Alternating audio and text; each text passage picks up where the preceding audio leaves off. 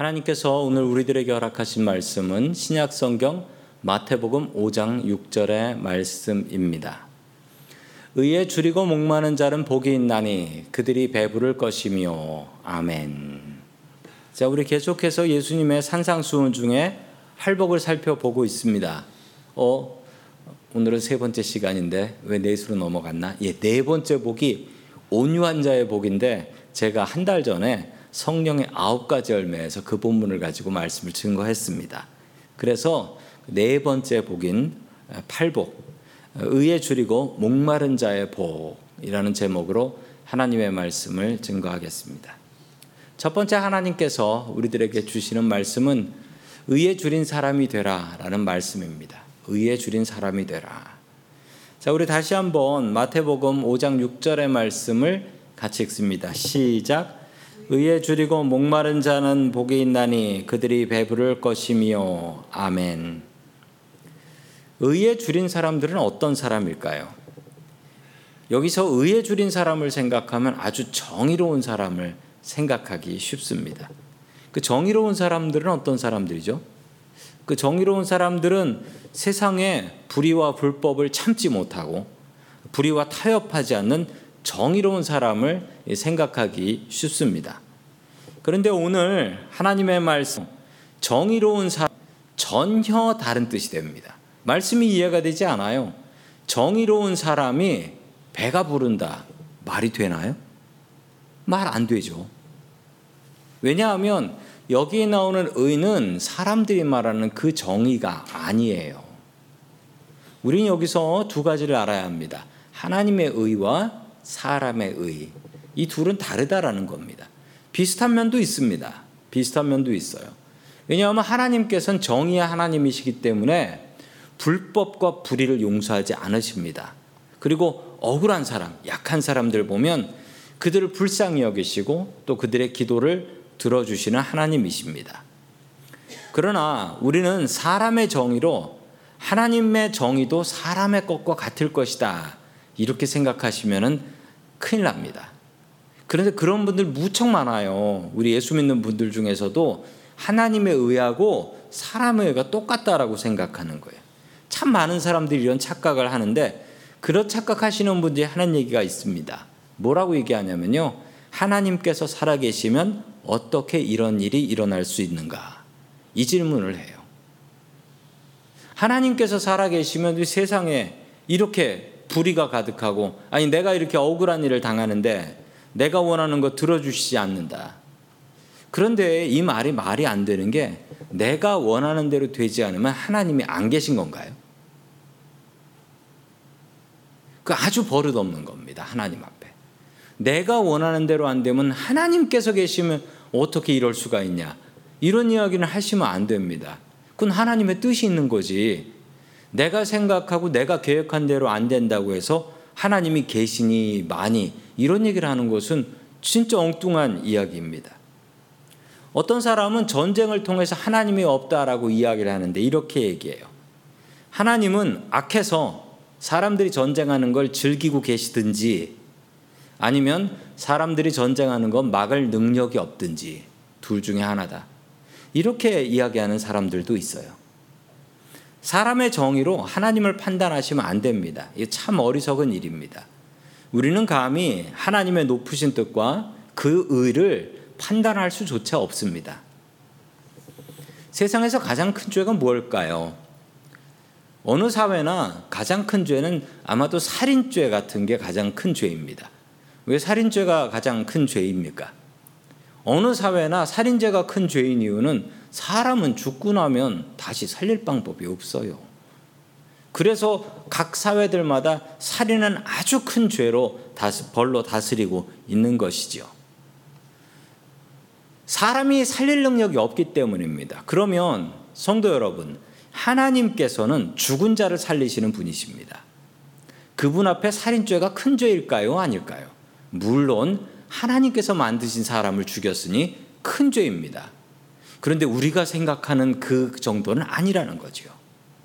왜냐하면 하나님께서는 죽은 사람은 죽은 사람이 아니라 여기 있던 사람이 천국과 지옥으로 가서 영원히 사는 것이기 때문에 하나님 입장에서는 죽은 자가 없습니다.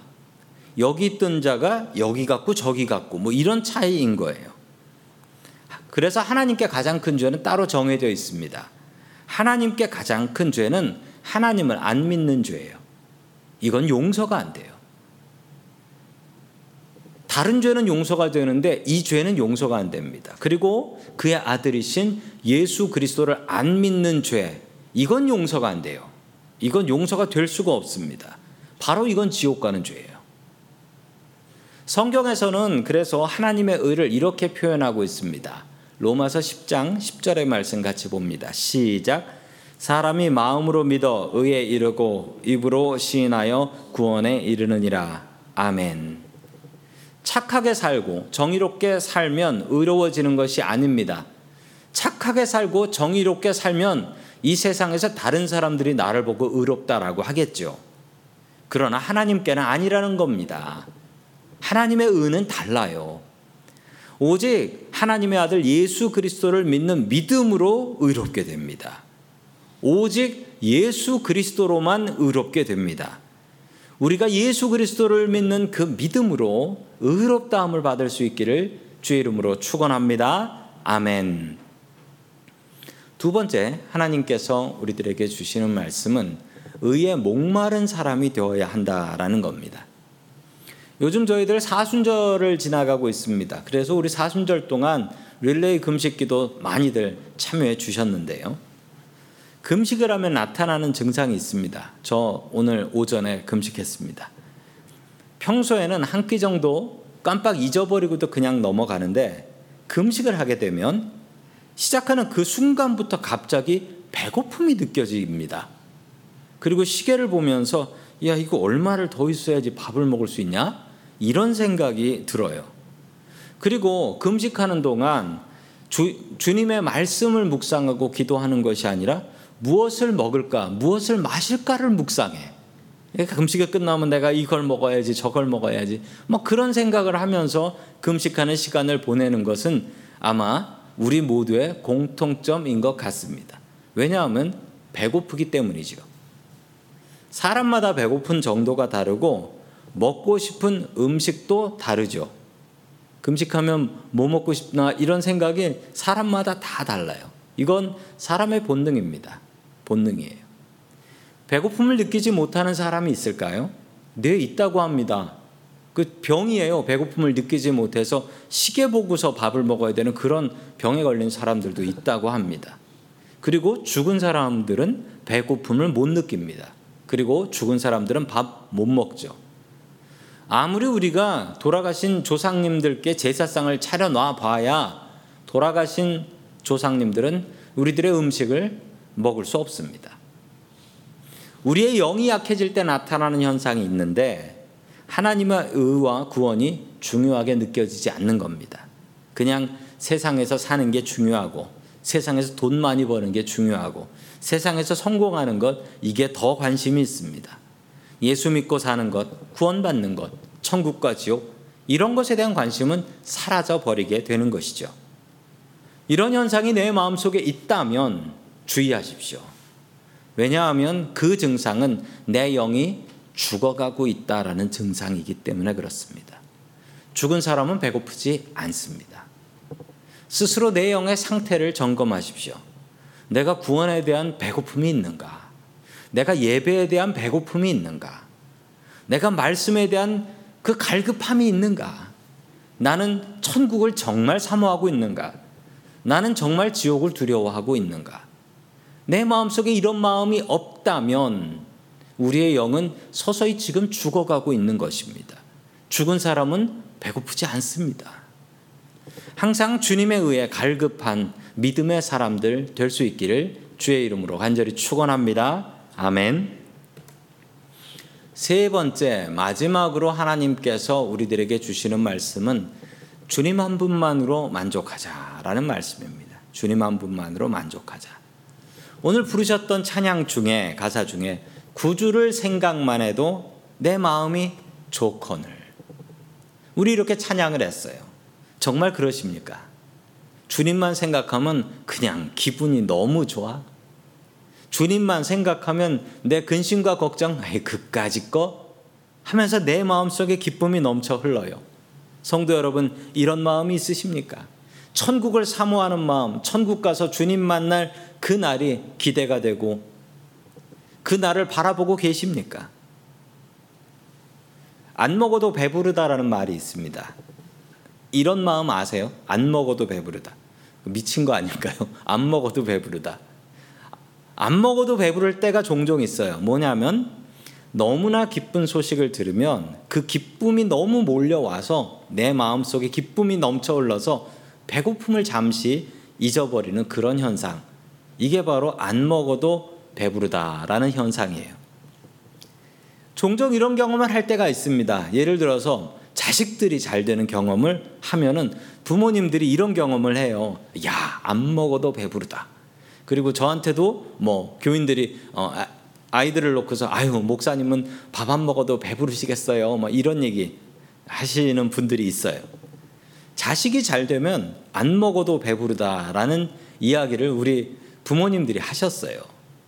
그만큼 기쁨이 넘친다는 것이죠.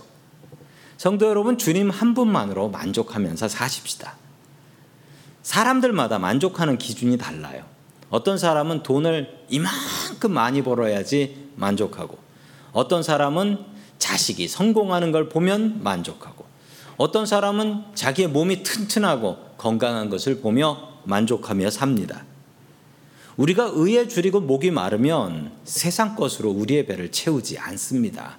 그리고 채워지지도 않고요. 아무리 외국 음식 맛있어도 우리들은 항상 한국 음식 그리워하고 우리 어머니가 해주신 음식 그리워하는 것, 이건 우리 모두의 본능일 것입니다. 우리가 하나님의 의에 줄이고 구원의 목이 마르면 다른 것으로는 만족을 할 수가 없습니다. 다른 것의 기쁨이 기쁘긴 하지요. 그런데 그것으로 내 마음이 만족했다라고 느끼지 않는 거예요. 우리가 세상의 다른 것으로 만족하고 있다면 우리의 영이 지금 심각한 문제가 있는 겁니다. 우리에게는 항상 부족함이 있어야 됩니다. 영적 배고픔이 있어야 합니다. 우리에게 말씀과 기도가 충만하다면 우리에게 영적인 만족함이 옵니다. 주님께서는 지금 이 말씀을 백성들에게 전하고 계신 것입니다. 우리가 믿음으로 의롭게 된다면 우리가 천국 백성이 됩니다. 천국 백성이 된다라는 사실만으로 우리들은 배부를 수 있는 겁니다. 당장 세상에서는 부족함을 느끼며 살겠지만 우리들의 마음과 영은 주님으로 인하여 만족함이 넘쳐날 것입니다. 성도님들에게 이런 복이 있길 소망합니다. 영적으로 배고프고 목마른 사람 되십시오. 믿음으로 우리의 마음을 채워 나아가십시오. 주님께서 주시는 만족함이 우리들의 마음 가운데 가득히 넘쳐날 수 있기를 주의 이름으로 간절히 축원합니다. 아멘. 기도드리겠습니다. 하나님, 우리들에게 구원의 은혜를 베풀어 주시니 감사드립니다. 주님, 우리들이 하나님의 의에 줄이고 목마른 사람이 되게 하여 주시옵소서. 세상의 의를 가지고 하나님의 의를 판단하지 않게 도와주시옵소서. 구원의 은혜를 갈망하는 사람이 되게 하여 주시옵소서. 세상의 다른 것들로 만족함을 얻지 말게 하시고 오직 주님 한 분만으로 만족하며 살게 하여 주시옵소서. 우리 구주를 생각만 해도 우리들의 마음이 흡족하게 하여 주옵소서. 사순절의 주인 되시는 예수 그리스도의 이름으로 기도드립니다. 아멘.